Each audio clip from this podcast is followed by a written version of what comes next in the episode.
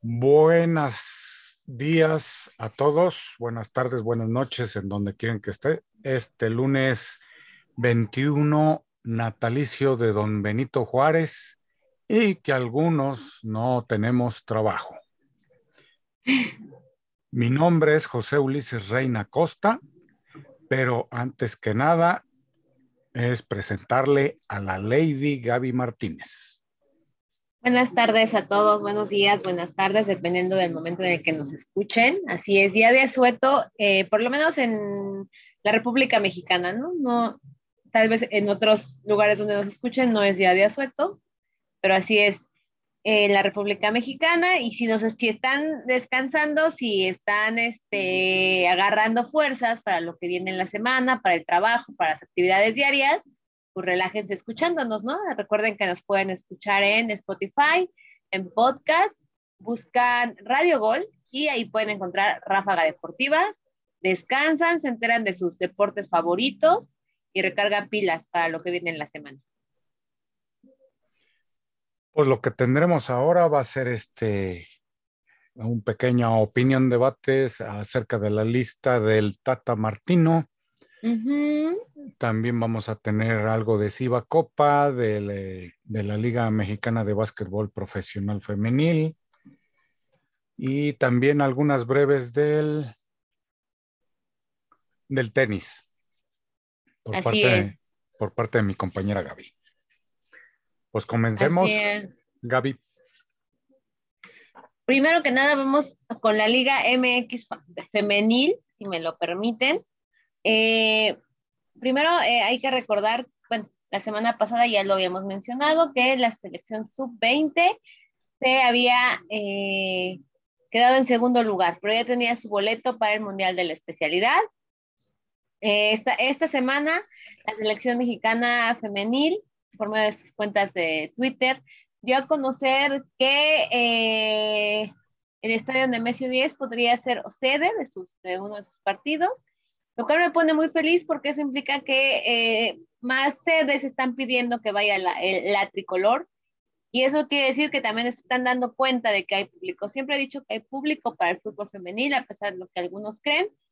Y eso es una muestra de que sí, de que de verdad en todos los lugares de la República Mexicana hay público para esta Liga MX femenil.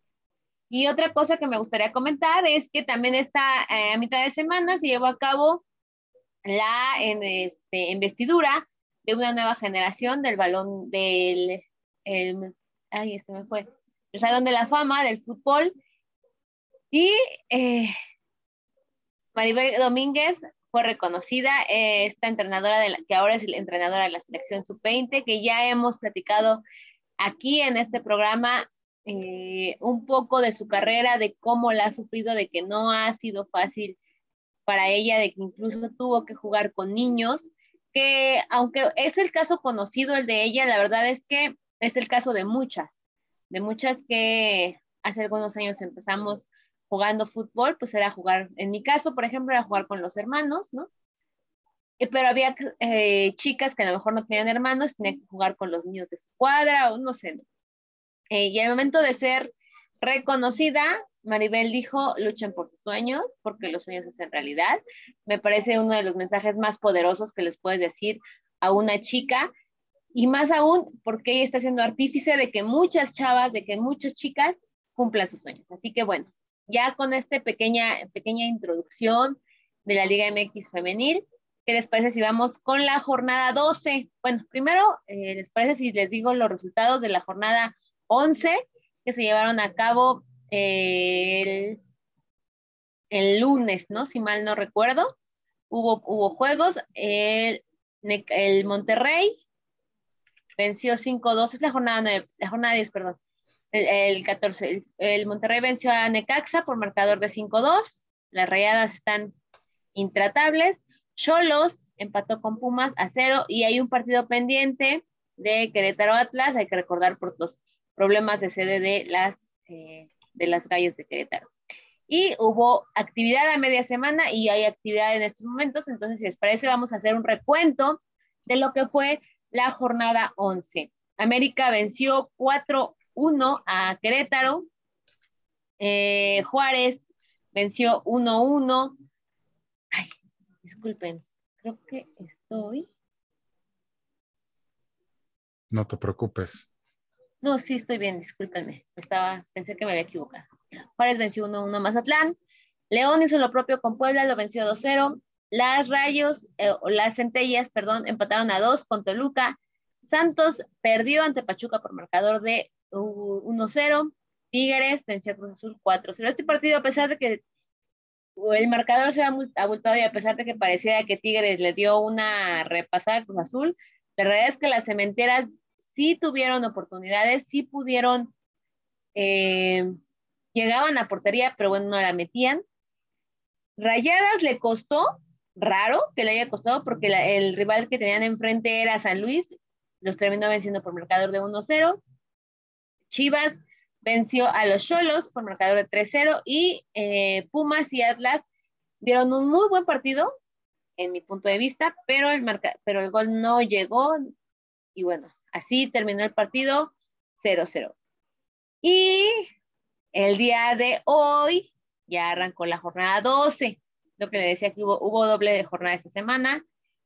Se han jugado, hasta el momento se han jugado dos partidos. Eh, bueno, el domingo, perdón, se jugaron dos partidos. Tres, eh, Querétaro le ganó 3-0 a las Centellas. Santos venció 4-2 a San Luis. Y para este lunes, vayan apuntando si aún, si nos están viendo tempranito y aún quieren ver a su equipo favorito de la Liga MX, estos son los partidos de este lunes. Atlas enfrenta a Juárez, Cruz Azul enfrenta a Pachuca, Toluca enfrenta al América, Chivas recibe a Puebla, Tigres les los honores a León, Mazatlán en su cancha va contra los Pumas y las Rayadas visitan a Cholos. Y ahora, si les parece, vamos a, vámonos a los fríos números. Y es que en la tabla general nadie manda más que eh, Monterrey. Diez juegos jugados, cero juegos empatados, cero juegos perdidos, diez juegos ganados. O sea, están perfectas las rayadas.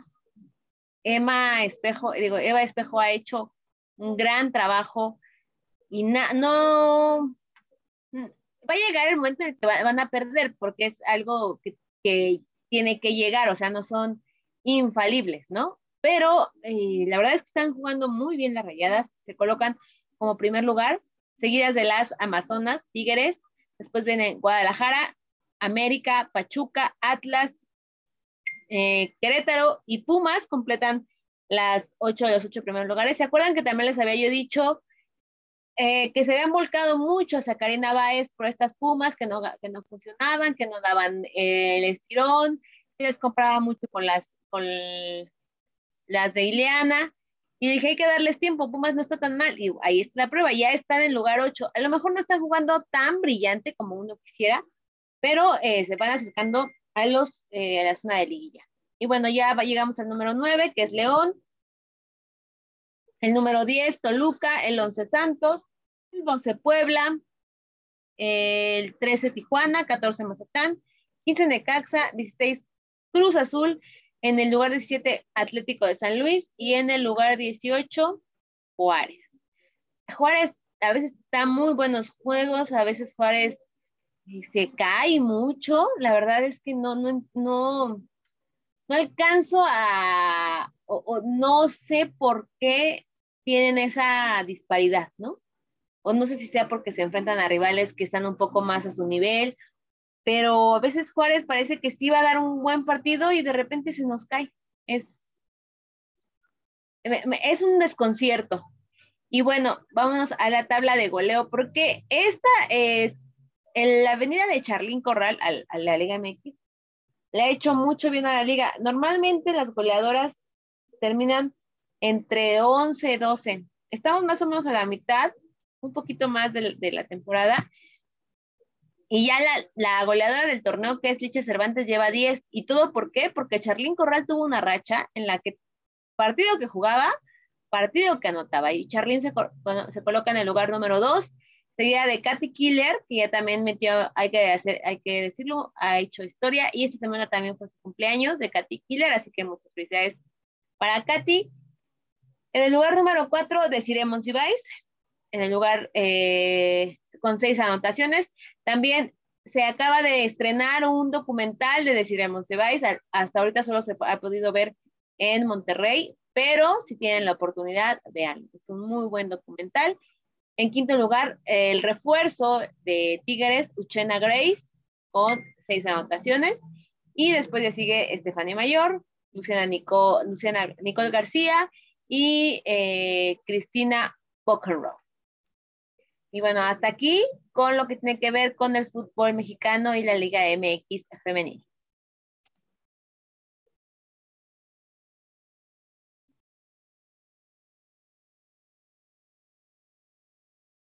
Uli. Lo estaba en mute. Ah, sí, suele pasar. Eh, muy completo el, el informe del, de la Liga Femenil que va tomando más fuerza, aparte de estos dos años, tres años que tiene ya la liga. Inclusive para mi opinión, creo que más atractiva que la de los hombres ya, realmente, yo diría, porque ya la de los hombres es, se podría decir que ya es este, más que fútbol, es este, más payasada. Es a lo pues que me refiero. No, no sé, pero, pero. A mi opinión, es mi opinión. Sí, claro. No, me da, me da, a mí me da gusto que se, que se vea que haya, que hay apoyo, que se vea que hay gente que le gusta el fútbol y eso me da, eso me da mucho gusto. Y te lo digo porque yo no soy futbolero, pero cuando veo a las chicas jugar, eh, me nace otra vez este, volver a ver el fútbol y, no el, y no el varonil, sino el femenil. Ay, qué bonito. Porque ponen, ponen seriedad a, un deporte pues, que es muy querido por, por los mexicanos y a nivel mundial, obviamente, pero los mexicanos tienen en su pedestal al fútbol. Entonces me da, me da alegría volver a, a mirar al fútbol, pero en la rama femenil. Ah, pues, me da mucho gusto escuchar que hay gente que le gusta mucho el fútbol femenil, la verdad. Y te digo, pues también me, me, me ha tocado ver también el fútbol de Inglaterra, el fútbol de la UEFA también, porque ahí es donde entran todas las, todos los equipos, como en el varonil, y también el italiano. Pues, este, pues vamos este, con lo de las breves de la NBA. Tenemos la noticia de que LeBron James eh, ahora sí supera a Carmalón y ahora ya es el, el segundo mejor anotador de toda la historia. Carmalón tenía 36.928 puntos y teniendo con su vigésima derrota contra Washington, esto fue en la semana, James llevaba la posición de la lista de anotadores históricos desde el 25 de enero del 2020, cuando superó la marca de Kobe Bryant, que era de 33.643. Ahora es el segundo LeBron, el rey, superó la marca de Karim Abdul-Jabbar. Wow. Y Karen Abdul-Jabbar no es cualquier cosa, ¿no? No. Todo una figura de la NBA. Y también de los Lakers y de los Milwaukee Bucks. Es verdad. Que es algo que quiere emular Giannis Antetokounmpo. Porque es otro poste muy similar a, a Karim Abdul-Jabbar. Ok. Y pues también tenemos que Westbrook ya le cayó la la boca a varios, a varios fans porque en la victoria agónica que tuvieron contra, contra Toronto, las Raptors de Toronto, que no es un equipo que, que, que sea tan fácil jugar con ellos y más por sus movedores que saben poner este, esa defensiva tan hostigosa. Ganaron 128 a 123 tras 11 derrotas consecutivas. Esto habla bien de Russell Westbrook y, lo vi anotando con mucha alegría, no lo, no lo vi así como que apático, enojado, este, con mala cara, sino que lo vi muy desahogado en el juego.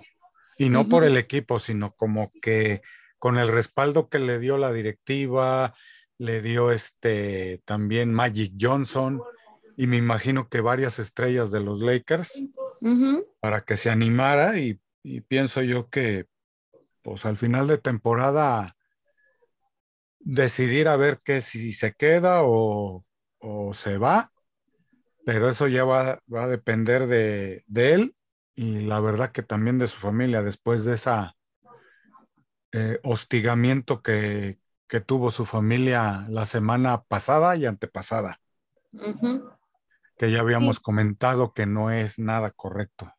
Claro. Ahora vamos a pasar a las breves de la NFL, donde los Packers eh, apuntan mucho al veterano Julio Jones que estaba jugando, digo, sigue jugando o todo pertenece a los Titanes de Tennessee. Y en otra, este, ya oficialmente han firmado a Oren Burks el linebacker de, este, de los Green Bay Packers por dos años y cinco millones de dólares. Y en otra, este, Leonard Fournette este, está pensando ponerse en la lista de agentes libres del, eh, del actual, digo, no del actual, del antepasado campeón de la NFL de los Bucaneros de Tampa Bay, del equipo de Tom Brady. Órale. Que Tom Brady también primero que sí iba y luego ya que no se iba, ¿verdad? Pues sí, vamos a ver, porque creo que no sé si vaya a seguir en los Bucaneros. En una de esas... no, creo que sí se va a quedar en los Bucaneros, ¿no? Nada más estaba como viendo a ver qué. Sí, pero creo que también tenía algunas diferencias con el coach, ¿eh? Así es que ahí debe de haber alguna cláusula donde diga, aparte, es un, es un este, jugador que ya no tiene nada que demostrarle a nadie. Y una de, de sus sueños, pues, es este, jugar con los 49, pero eso pienso yo que va a ser muy difícil de, hacerlo si los bucaneros lo dejan libre o que Tom Brady pague su propia carta. Porque está, pero empapado en dinero. ¿Cómo ves, Gaby? Imagínate simplemente cuántos anillos de Super Bowl tiene. Ah, creo que son siete. Siete, ¿no? Son siete. o sea, obviamente ese señor tiene toda la lana del mundo. Exactamente, tanto así que se dio el gusto de ir a, a ver un partido del Manchester United y saludar al, a este Cristianito. Ajá, o como le dices tú, el bicho. Ándale. Pues por mi parte fue todo. Ahora sí, este, eh, el siguiente tema a tratar, pues sería que el tenis, mi estimada Gaby. Así es, porque se llevó a cabo esta semana el torneo de Indian Wells, que para muchos eh, podría, es considerado incluso ya un, un mayor, ¿no? Y por la importancia que llega a tener, y bueno, tuvo sus episodios tristes, desagradables, como a veces suele pasar en el, en el, en el, tenis o en eventos deportivos. Uno de ellos fue la, derrota que tuvo Naomi Osaka, esta tenista japonesa, que ya ha admitido que ha tenido problemas de depresión, de ansiedad y, que le, genera mucha eh, pues sí, la diezma, ¿no? En su rendimiento como deportista de élite. Había regresado al Indian Wells, al Indian Wells, eh, después de que tuvo alguna, eh, ella se separó del de, tenis, dejó de jugar tenis, y en su partido iba, iba cayendo y alguien del, del público le grita Naomi apestas hay que poner un poco en contexto que eh, las hermanas Williams hace aproximadamente unos 10 años vetaron al Indian Wells por eh, ser, considerarlo uno de los torneos eh, más, que más discriminan a la gente de color. Naomi Osaka es una, es una tenista de color. Lamentable que suceda porque creo que aún cuando tú pagas un boleto, aún cuando pues tú desembolsas el boleto para ir a ver a, las estrellas que tú quieras, del deporte que tú quieras, eso no te da derecho de atacarlas como sucedió en esta ocasión. Naomi finalmente perdió, y bueno, dejando ese hecho desagradable, eh, todo el mundo estábamos muy emocionados porque parece que Nadal está retomando el, ritmo, parece que Nadal está como en sus buenos tiempos después de que ganó el abierto de Australia, después de que ganó el abierto de Acapulco, llegó al Indian Wells como la máxima estrella, porque eh, hay que recordar que también por, debido a la decisión de Djokovic de no vacunarse, pues no podrá estar en algunos de los torneos que exigen que tenga la vacunación contra COVID. Eh, Nadal llegó a la final y cayó inesperadamente. Puede, podremos decir que inesperadamente porque pues Nadal es Nadal, siempre va a ser Rafa y siempre va a ser el, eh, parte de, la estrella, de las estrellas del tenis. Pero llegó Taylor Fritz, estadounidense, y le ganó al español. Eh, se impuso Nadal por sets corridos de 6-3, 7-6 en dos horas y seis minutos. Eh, Nadal se quedó a las puertas de su cuarto título de Indian Wells. Anteriormente lo había ganado en el 2007, en el 2009 y en el 2013. Y también de su cuarto título seguido de 2022, lo que ya platicábamos, eh, Abierto de Australia, Melbourne y eh, Acapulco. El estadounidense dominó el primer set, como bien, o sea, se, en el, lo podemos ver en, el marcador. Y pese a que tuvo un segundo set más igualado en el tie break, pues al final pesó más el, el, atrevimiento de este, de este jovencito. Nadal sigue de esta manera con 36 títulos de Masters 1000, que es al que, al que pertenece este Indian Wells, uno menos que Djokovic. Y ahora viene lo bueno, o viene lo mejor, diríamos, porque se acaban los torneos de pista dura para Nadal y llegan los de eh, tierra batida o los de arcilla, como normalmente también se le conocen, y ahí Nadal es especialista. O sea, yo creo que ahí se va a lucir todavía más Rafa Nadal. Y también esta semana Roger Federer empezó a subir un video en el que pudimos ver cómo se está entrenando, pudimos ver que ya está mucho mejor de las rodillas que lo dejaron durante estos dos años. Así que muy probablemente veremos a Roger regresar a las canchas, lo cual personalmente me pone muy, pero muy, muy, muy feliz. Y bueno, regresando al, eh, al Indian Wells, ahora vámonos con la rama varonil, y es que Iga Swiatek, espero que se pronuncie porque es polaca, derrotó 6-4 y 6-1 a María Zakari, una griega, en una final que estuvo repleta de errores y así se colocó. La polaca se lleva el eh, Indian Wells. El triunfo le permitirá colocarse en la segunda posición, la mejor de su carrera en el ranking de la gira de la WTA, que se dará a conocer eh, este lunes. La polaca de solo 20 años solo está debajo de Ash Barty, quien no, participó en este torneo. Y Zakari, la griega, la que eh, estuvo en la final, se quedará en el tercer peldaño y lo, lo, convierte en la estrella griega mejor ubicada en el ranking hasta ahora.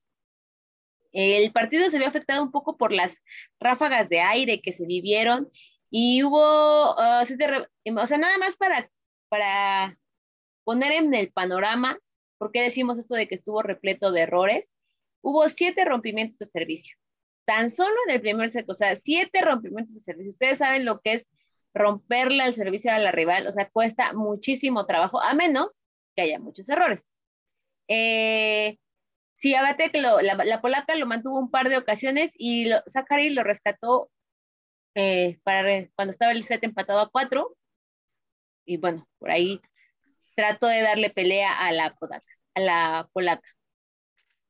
Y bueno, así terminó este, este torneo que tiene en la polaca a su reina y en el estadounidense al rey de este Masters Mill, Indian Wells. Yo sí vi eso, eh, cómo se rompió en llanto la, Naomi. la tenista Naomi. Es horrible, sí. ¿Sabes cuál sería mi opinión? Digo, me refiero a lo que son los organizadores. Se están arriesgando. Si es la segunda vez que pasa esto, es que la misma organización internacional sería buscar otro campo. Sería buscar otro campo, otra sede de otro país para ese tipo de, es complicado de torneo. Porque ya tienen asignados. O sea, eso sí es, mira, yo también lo, lo pienso así, ¿no? Yo, yo, yo, pienso, no es posible que no se den cuenta, ¿no? No es posible que, se, que vuelvan a repetir este tipo de errores. Podría hasta pensarse, y, y es algo que yo creo que ahí sí no le convendría para nada, pero para nada, que los organizadores están en contubernio con este tipo de personas. La verdad, sí. Porque te digo, eh, Venus y Serena los vetaron. O sea, hubo una temporada en la que, eh, y era la temporada más brillante de las dos, porque primero fue número uno Venus.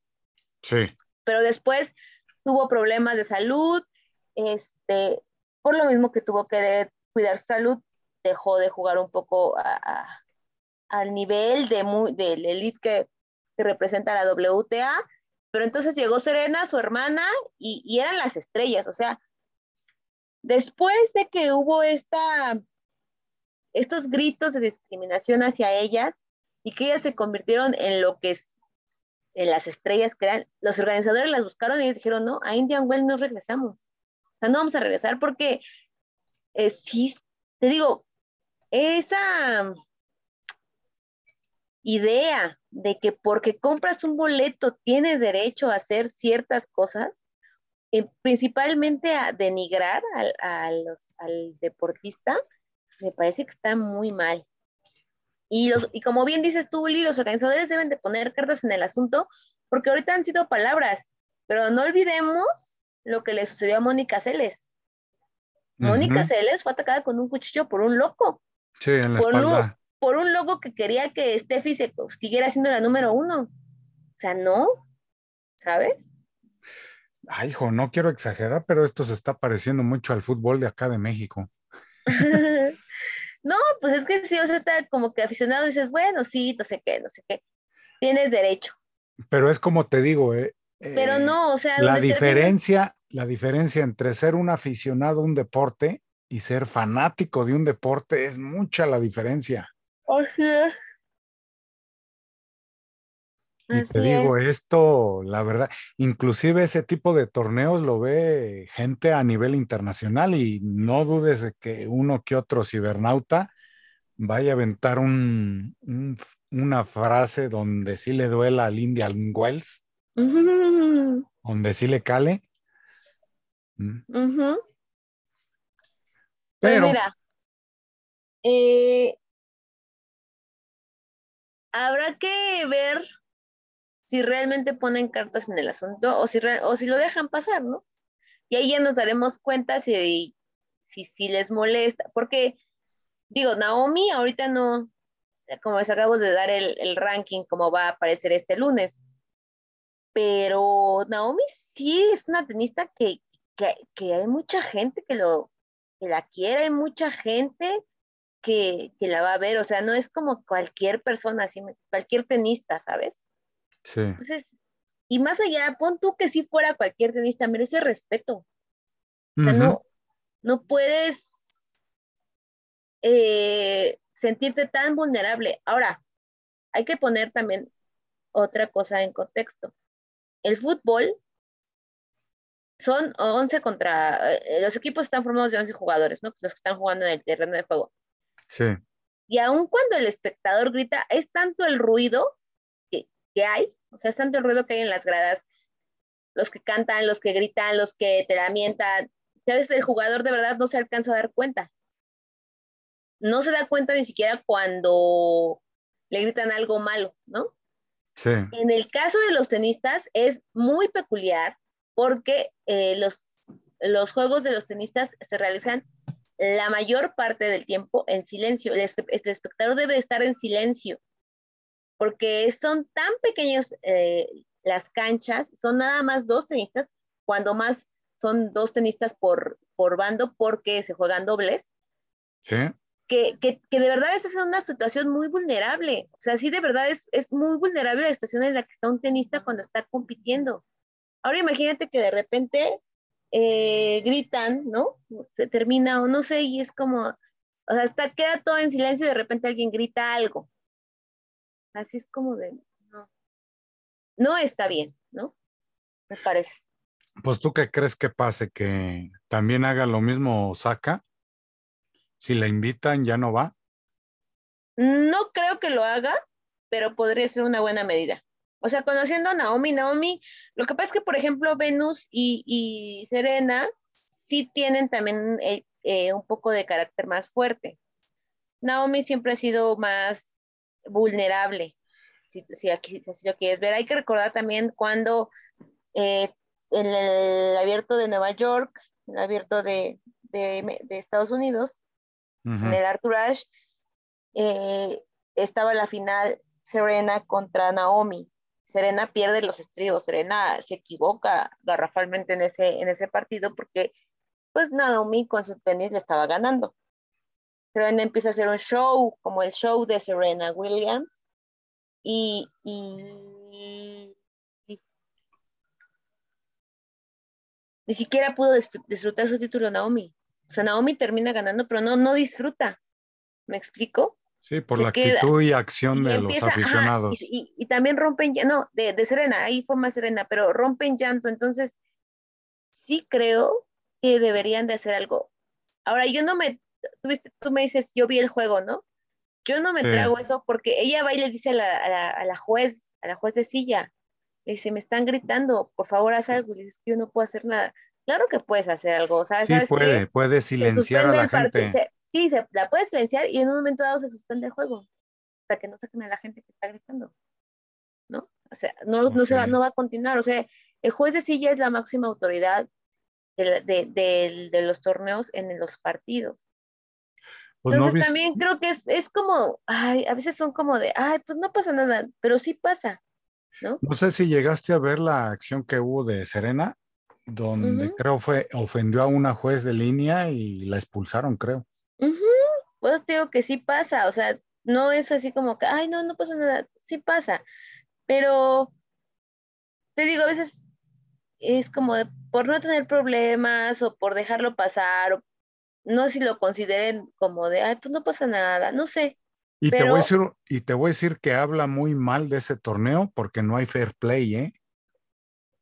Ahí se ve que no hay fair play, no hay juego limpio y no me estoy refiriendo a lo que es contrincante contra contrincante, porque también el fair play entra dentro de la educación y los valores del aficionado y la ética de los organizadores, como también de los jueces.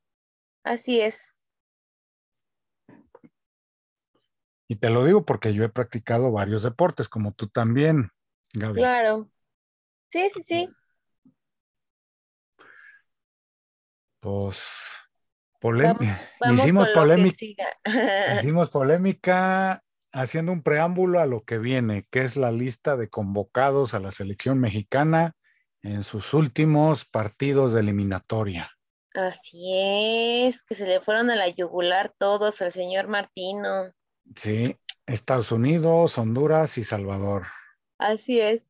Pues mira, Andrés Guardado, Rogelio Futesmori, no van a estar, no están en la lista. Creo que lo de Andrés pasa más por eh, todas estas críticas que le llovieron, en mi punto de ver, injustas. No creo que, que sea eh, que el trato que tenga que recibir Andrés Guardado, que le ha dado mucho a la selección, sea el que recibió, que es como de ni siquiera corre, o para qué lo llevan. Lo de Rogelio Funes Mori sí se me hace no justo, porque yo no soy quien para decir, ah, esto está bien, esto está mal, pero creo que Rogelio no está en su mejor momento. Y en el último partido con la selección, Rogelio fue el que más falló. Sea, tuvo por lo menos tres y, Rogelio no las metió, me parece que ahí está un poco el por qué no lo llaman. Había... aparte estaba muy, muy este, desconcentrado, muy desconcentrado en el partido. Sí, te digo, o sea, como que, como que Rogelio Futesmori, no sé si tengan que ver incluso un, poco con el bajón que tuvo este con en Monterrey, pero Rogelio Funes Mori no, no está. Y la razón, bueno, también eh, se fue cuestionado mucho antes este Gerardo Martino, porque, bueno, no va Andrés, no va Rogelio Funes Mori, pero sí lleva a Israel Santiago y Israel Santiago, Israel Reyes y Santiago Jiménez, el Chaquito, como es conocido. 29 jugadores son los que llama el Tata para esta última fase. Eh, guardado, dice el, el, parte médico es que sufrió una lesión en la parte, parte posterior del muslo izquierdo. Y bueno, esa es la, esa es la causa de que no, no esté. Pero te digo, yo creo que pasa más incluso porque Andrés ha de haber pedido no estar. O sea, sí es mucho el desgaste, lo que mencionábamos ahorita, ¿no? O sea, inclusive que te digan, no, pues eh, él viene a jugar de, de, donde perteneces, al club que pertenece, que es este... El Betis. El Betis, viene a jugar y, y de todas maneras es como de, no, pues no juega, no se entrega, no sé, yo creo que el mismo Andrés ha de haber pedido no estar. Eso es una opinión mía, yo no tengo la certeza ni mucho menos, pero creo que va un poco, un poco por ahí.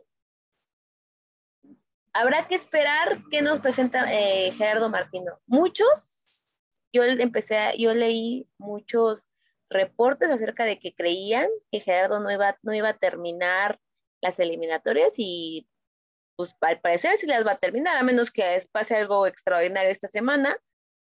Y el 30 de marzo, el domingo siguiente va contra El Salvador. El 30 de marzo eh, va a cerrar la eliminatoria de la CONCACAF contra Qatar, este, para Qatar. Para ponerlos en contexto, pues eh, la selección mexicana tiene 21 puntos, va en la tercera posición del hexagonal. Va a tener su pase directo, me parece que no creo que se quede sin mundial pero qué mundial, tan, qué eliminatoria tan sufrida, ¿no, Uli? O sea, no se le veía ni pies ni cabeza por un momento esta selección. Te voy a decir sinceramente, ¿eh? y algunos Me, la, me la van a recordar, pero yo preferiría hacer una limpia de esta lista y preferiría también que inclusive se va a oír mal esto, pero yo creo que con tanta corrupción dentro del, de, la lista de convocados, porque esta lista que estoy viendo, inclusive de algunos jóvenes, se me hace como que muy inclinado a las decisiones de gente de pantalón largo, más que del Tata Martino. Así te lo digo. Porque mira, este Ochoa pues tiene mucha experiencia, pero como que ya ya ha tenido varios errores. Orozco no es mal portero, Talavera tampoco, Cota. Pero el caso es que se me hace sorprendente que no inviten al chico de Santos. Yo sé que el equipo de Santos ahorita pues no está pasando por el mejor nivel. Justo en lo que te iba a comentar. Todo el mundo abogaba mucho por el, por el portero, pero es uno de los más goleados. Creo pero, que... Pero no por su culpa, ¿eh? No, no, no, no, no. Pero mira, es, es, es lo que, lo que tú dices ahorita. Porque tiene, el chico tiene talento, inclusive yo creo que tiene mejores reflejos, independientemente de la altura de Talavera y de Cota. Ajá. Y, ¿qué será?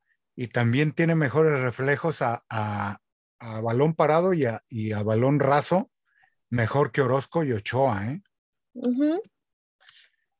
Pero no está, el equipo no está eh, pasando por el mejor momento.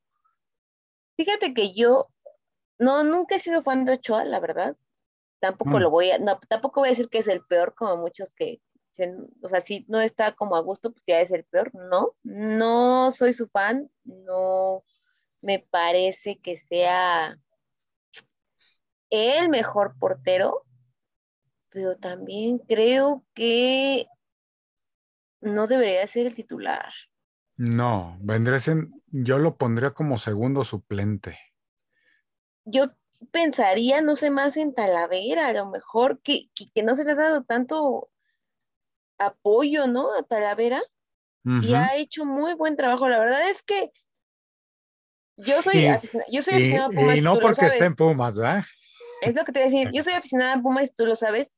Y Pero sí he visto los por, sí he visto la, las acciones de Talavera en Pumas. Inclusive ha tenido mejores actuaciones Talavera que Ochoa con, con el equipo, con, los, con sus eh, respectivos equipos. A eso iba, o sea, eh, yo, sabes, yo soy aficionada a Puma, pero, y, y me doy cuenta, sin Talavera, estaríamos en el hoyo.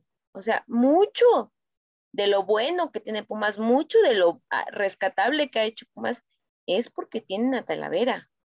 Es porque Talavera está en el equipo. Yo creo que Talavera está en mucho mejor momento que Corona, que Ochoa, que Orozco.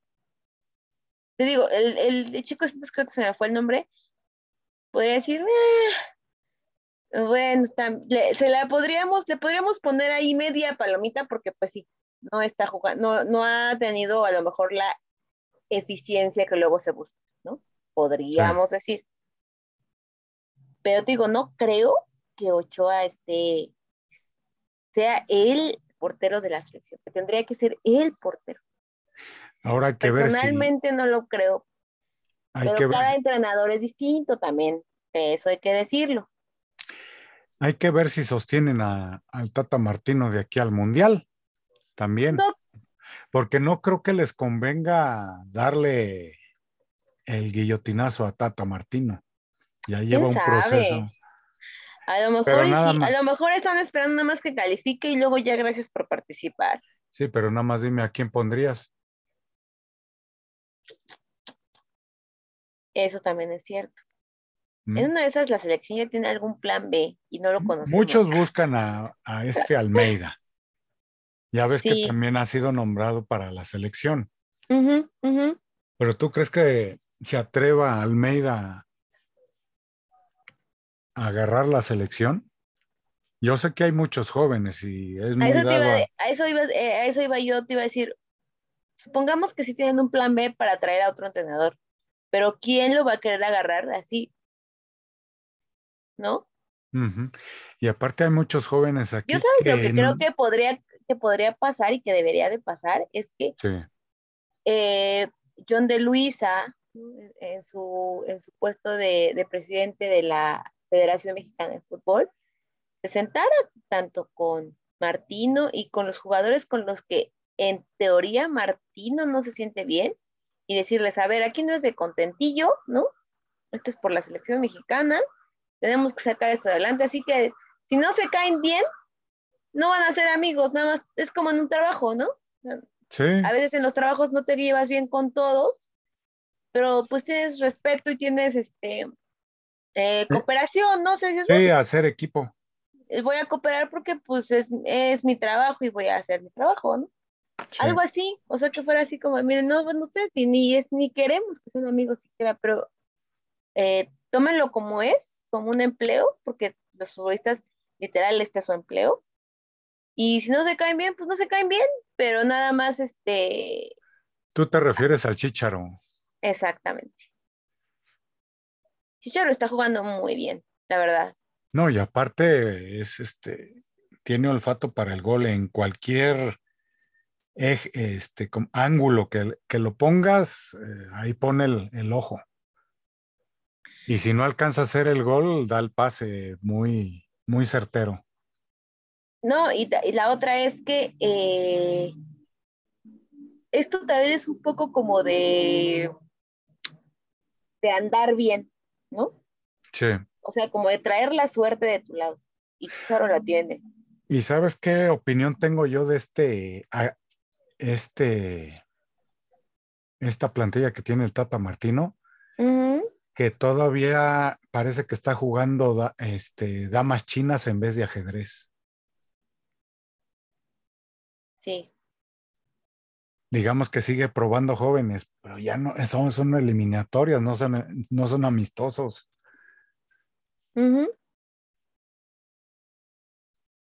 Así es.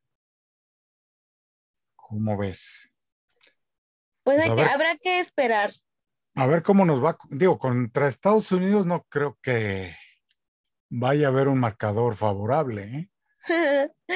Ese yo creo que es el partido que más les, les preocupa a los directivos. Yo creo que los otros como quieran.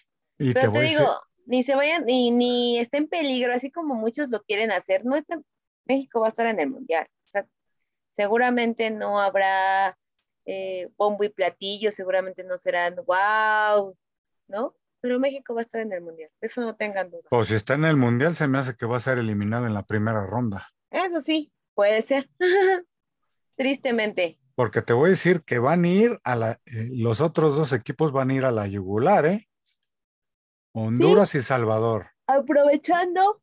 Y no van a ir al no balón, están ¿eh? En un mejor, aprovechando que México no está en su mejor momento, van a caer. Y no, van, no van a ir al balón, ¿eh? Nomás eso te digo.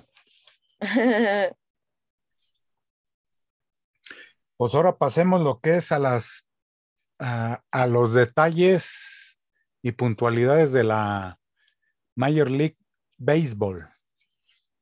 Pues mira, ya empezaron los juegos, ya estamos eh, en pretemporada oficialmente, ya se está todo preparando. Entre lo relevante o en lo que más está llamando la atención ahorita son los, los fichajes que se están dando en, en las grandes ligas y es que muchos que parecía que no, y ya estaban con, como con un equipo que ya tenían futuro ya listo y ya tenían todo preparado, pues hay cambios. Y uno de ellos es el de eh, Carlos Correa, que se va a los mellizos, que estuvo con los Astros, que incluso estuvo en este eh, eh, en esta acusación de robarse las señales, era uno de los implicados, al final salió bien librado, nadie dijo que había sido él, se queda en, se va a los mellizos. Altuve hoy fue entrevistado y decía que le sorprendía mucho que se hubiera ido. otro que también, un fichaje que también está causando un poquito de, sorpresa es el de Trevor Story, se va a los Medias Rojas. Y eh, me gustaría nada más platicar un poquito de que Julio Urias, este, este pitcher de los Dodgers. Lo vi lanzar entre semana en, algunas prácticas del equipo de Los Ángeles y está en muy buenas condiciones físicas. La verdad es que sí es... Eh, muchos de los peloteros en este parón que tuvieron se dedicaron a, a entrenarse por su parte Urias uno de ellos y le está resultando muy bien, muy bien por Julio, la verdad, me da mucho gusto.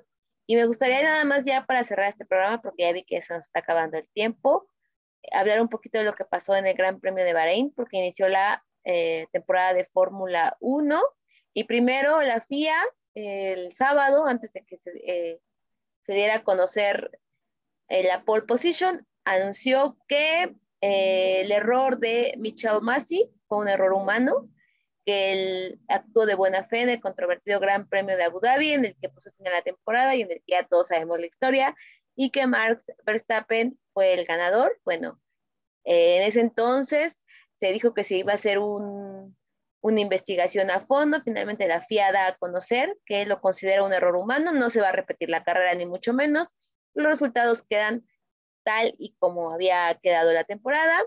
Eh, Masi estuvo como director de carrera el mes pasado, pero luego ya, ahora ya lo tienen en otro, en otro puesto. Al término de esa carrera, principalmente Toto Wolf de la escudería de Mercedes, igual que Hamilton, mostraron su disgusto, pero bueno, si hubieran ganado ellos, no creo que hubieran mostrado su disgusto, ¿no? Y bueno, ya sin más eh, preámbulo, vamos a lo que sucedió el este gran premio. No sé, no sé tú, Uli, si pudiste ver la carrera del, domingo. No, no, no tuve oportunidad. Estando a 10, 7 carreras del final, Checo estaba en la posición número 3.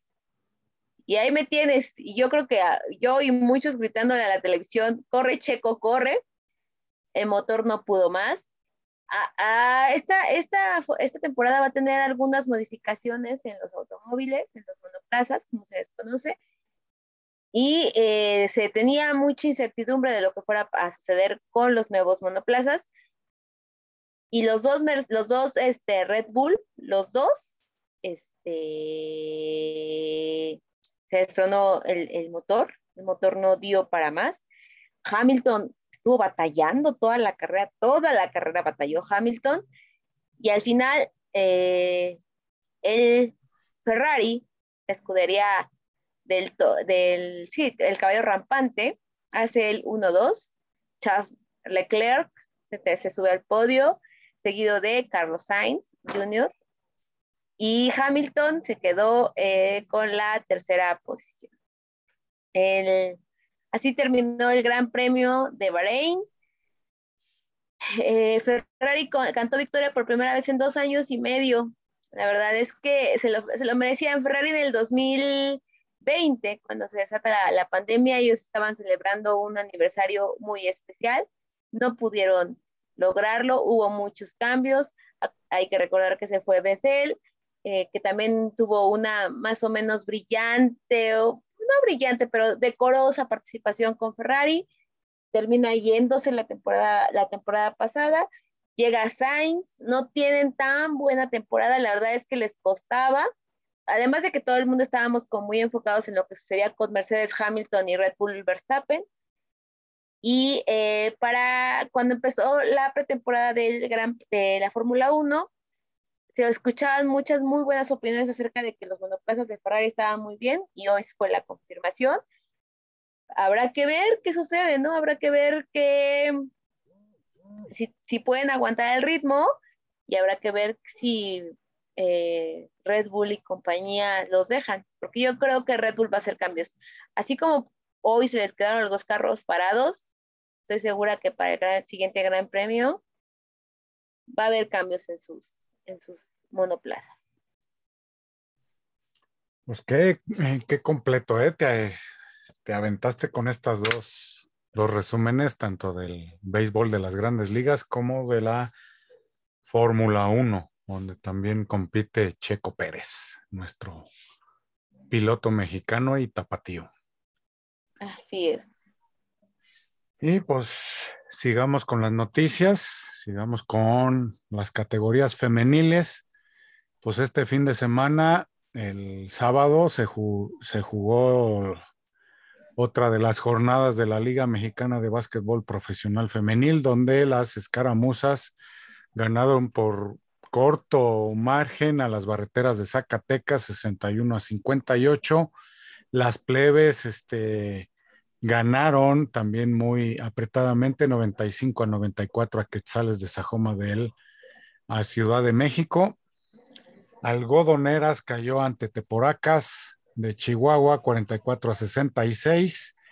Racers, este, la verdad que va de mal en peor. Yo pensaba que iba a ser un equipo que iba a dar este, más pelea, pero eh, Leñadoras le ganó 89 a 58. Fue una paliza. Y otra paliza, pues fue ante las Finis de Monterrey, que cayeron 107 a 67. Y las Regias es la que está dando la sorpresa. Y ahorita les digo por qué. Porque le ganaron a las campeonas Lobas de Aguascalientes 86 a 71. Para este domingo, este, Regias, como les decía, la sorpresa de esta jornada, los dos juegos se los ganó y en esta 73 a 65 a Lobas. Phoenix volvió a caer ante Mieleras, 97 a 53 en otra paliza. Este, las plebes otra vez volvieron a ganar dos juegos consecutivos a las Quetzales de Sajoma. Algodoneras aquí sí se emparejó, pero no ganó. Perdió nomás por un solo punto y está 54 a 55. Teporacas fue la que ganó. Y Racers este, volvió a caer ante Leñadoras de Durango 66 a 57. Y Escaramuzas de Jalisco este, volvió a ganar 61 a 57. Digo, no cayó, sino ganó, perdón. Ah, Entre barreteras, perdón por el, eh, el error. Pero Escaramuzas ganó 61 a 57, pero esto, esto está hablando de que tanto barreteras como escaramuzas, pero más, este, están, están a la par, pero aquí barreteras necesita ponerse más, eh, más fino en sus tiros, más este, cuidadosas en, los rebotes, por lo que yo, eh, yo vi ayer, porque en los últimos cuartos es donde están este, perdiendo la concentración y, y también perdiendo los estribos. Así es que necesitan concentrarse en las barreteras. Y Escaramuzas poco a poco ha estado fortaleciendo la, la defensa, la ofensiva, el, la estrategia que está mandando Carlos Gorosito está empezando a dar frutos a la ofensiva. Y ahora vámonos a las estadísticas. Claro que sí. En la conferencia donde están las Lobas, Lobas está 6-2, 6 ganados, 2 perdidos, Regia 6-0. Eh, eh, aquí es por diferencia de, de canastas. Teporacas de Chihuahua va 4-4, Leñadoras 3-5, Atléticas de Monterrey, eh, Atléticas de Santiago, Nuevo León, perdón, 3 a 3, Algodoneras, no, perdón, es Regias de Santiago, Nuevo León y Atléticas de Monterrey. Perdón. Ok, ok, ok. Ajá. Algodoneras de la comarca, dos ganados, cuatro perdidos. Y Racers va cero ganados, seis perdidos. Y en la otra conferencia, Mieleras va 8-0. Va invicto. Es, eh, de, de todas las equipos es el que va invicto. Escaramuzas está en segundo lugar en su conferencia con cinco ganados, un perdido. Quexales tres y cinco perdidos. Mezcaltecas va tablas 3 a 3. Phoenix va dos ganados y cuatro perdidos. Barreteras eh, es la que va casi al fondo de la tabla y las plebes van 3-3. Aquí es por diferencia de canastas o puntos, pero más bien es canastas. Y ahora vámonos a la Ciba Copa. Estuviste ahí, por cierto. Eh, en, la no, Copa, ¿no? No, sí, pero la, la temporada pasada, digo, la antepasada es, donde estuve, más bien. Ah, ok, ok, ok. Y aquí, pues, eh, los equipos que van a estar van a ser los Caballeros de Culiacán, eh, de, también están los Rayos de Hermosillo, los Astros de Jalisco aquí están supliendo lo que es a los extinguidos gigantes de Jalisco.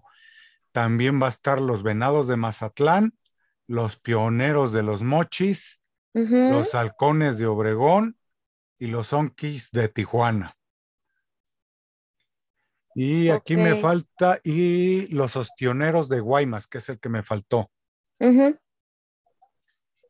Entonces va a estar nutrido el, la Cibacopa y dentro de una semana y media empieza ya la, ya la temporada, ya los, este, los equipos están reforzando.